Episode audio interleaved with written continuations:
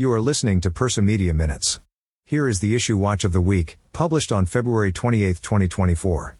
Iran Daily Summary summarizes the debates among Iranian commentators, selected for their relevance to the issues confronting the Islamic Republic.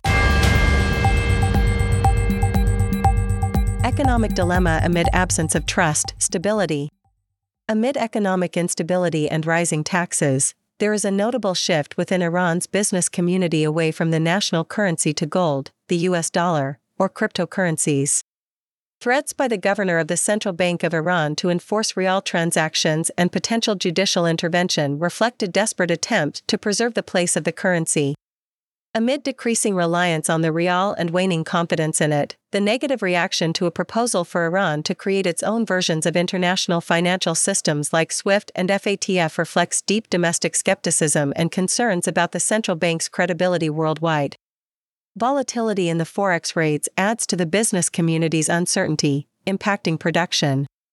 This situation amplifies the demand for political stability, a need accentuated by ongoing turmoil in the Middle East and Iran's lingering disagreements with the IAEA. Crisis of trust in government averse to dialogue. Iran faces a deepening crisis characterized by political and social turmoil, economic instability, and widespread poverty and inequality, leading to increasing public challenges including despair, hopelessness about the future, eroding social capital, and a profound lack of trust in both the government and media.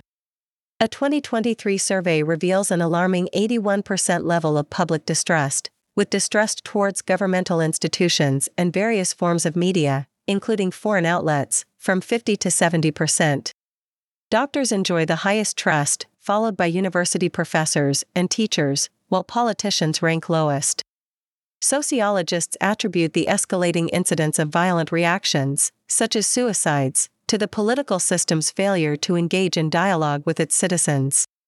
This cycle of violence threatens the political system's legitimacy, underscoring the urgent need for open communication and genuine reform to prevent further descent into illegitimacy.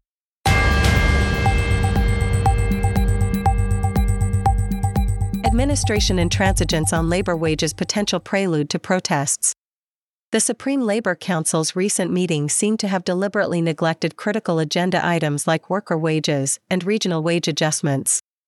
Observers interpret this ongoing government procrastination in addressing wage adjustments amid rising inflation as a tactic previously used to enforce minimal wage increases at the last moment.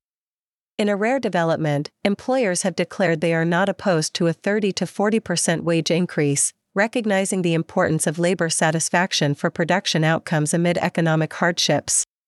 Experts criticize the government's single handed opposition to wage increases and recommend that it consider the risks to national security and social well being from increasing poverty, dissatisfaction, and potential protests within the labor community.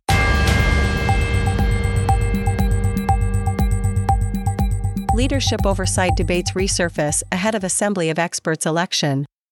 As the election for the Assembly of Experts approaches, debates have resurfaced regarding the contentious issue of oversight of the Supreme Leader's performance. This debate, spurred by Jamaran, an outlet associated with the Institute for the Compilation and Publication of Ruhollah Khomeini's works, arises from differing interpretations of the constitutional clause related to the Assembly's oversight responsibilities concerning the leadership's continuity and the leader's ability to fulfill his duties and maintain eligibility conditions. Although this variety of viewpoints among current and potential assembly members seems unlikely to affect Ali Khamenei, it could lead to conflicts when the assembly faces the challenging task of selecting his successor. Given the current divisions within influential centers of power, the new leader is unlikely to enjoy the unanimous support and acceptance of both the assembly members and the wider elite, highlighting a potential future crisis in leadership succession. Attempt to decouple sanctions from nuclear program. An item published on the website Iranian think tanks on February 20 makes a bold narrative move to decouple Western imposed sanctions from Iran's nuclear program. Thus far, the story has been that the Western sanctions were intended to dissuade the regime from a pursuit of nuclear weapons. The new interpretation is that the ultimate goal of the sanctions has, in fact, been to overthrow the Islamic Republic by imposing economic misery on the Iranian people and inciting them to rebellion. The evidence cited for this is Richard Nephew's 2017 book, The Art of Sanctions A View from the Field.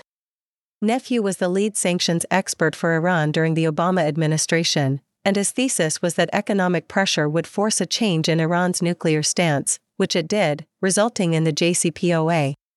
The argument by Iranian think tanks, not fully developed, is that economic sanctions had been an item in the U.S. toolkit in the 1990s, well before the nuclear controversy. The implication might be that Iran should not back down from its nuclear program over the threat and implementation of sanctions because the U.S. would have resorted to them anyway. Iran opened for business in military hardware. With the sun having set on a UN arms embargo on Iran in October 2020, the country is eager for revenue from sales of military hardware to interested customers, primarily Russia. Other recipients of Iranian armaments are said to be Ethiopia, Tajikistan, Bolivia, Venezuela, Iraq, and more than 30 other unnamed countries. In 2022, Iran claims to have sold $1 billion in arms, comprising the four categories of drones, missiles, air defense, and speedboats. At the same time, the US and Iran are engaged in a cat and mouse game over whether Iran has sold ballistic missiles to Russia for use in Ukraine. The US suspects it, but Iran will neither confirm nor deny it. Iran's strategic imperative amidst South Caucasus developments. Recent diplomacy between enemies Armenia and Azerbaijan, coupled with Yerevan's shift from a Russia led security pact towards an arms agreement with Paris, signal developments that Iranian observers interpret as Western efforts to diminish Russia's sway in the Caucasus. These observers advocate for Iran to forge a strategic alliance with Yerevan and maintain a proactive stance in the region. The anticipated visit of Ukrainian President Volodymyr Zelensky to Armenia is seen through a similar lens, a move by the West to create a diversion from challenges elsewhere. Calls for a tighter Tehran Moscow partnership akin to their cooperation in Syria run into worries over Russia's delayed military responses. Transit as power, leveraging routes to boost Iran's geopolitical clout. The 16 million ton volume of foreign transit through Iran marks a 35% increase over the previous year. Conservative observers, nonetheless, see a need for a comprehensive strategic plan, cautioning that unwarranted optimism about Iran's transit position may overlook the competitive planning required to outpace other nations. The growing discourse advocates for Iran to expand economic diplomacy beyond transit, fostering broader political and economic relations to raise transit revenues and elevate geopolitical influence. This could mitigate economic isolation and make the nation resilient against sanctions. Economic disputes amid sanctions, export challenges. Excluding oil, Iran's trade balance stands at a negative $14 billion, with non oil exports witnessing an 11% decline in comparison with the previous year. Remarkably, $30 billion in oil exports have offset the deficit, securing a positive trade balance.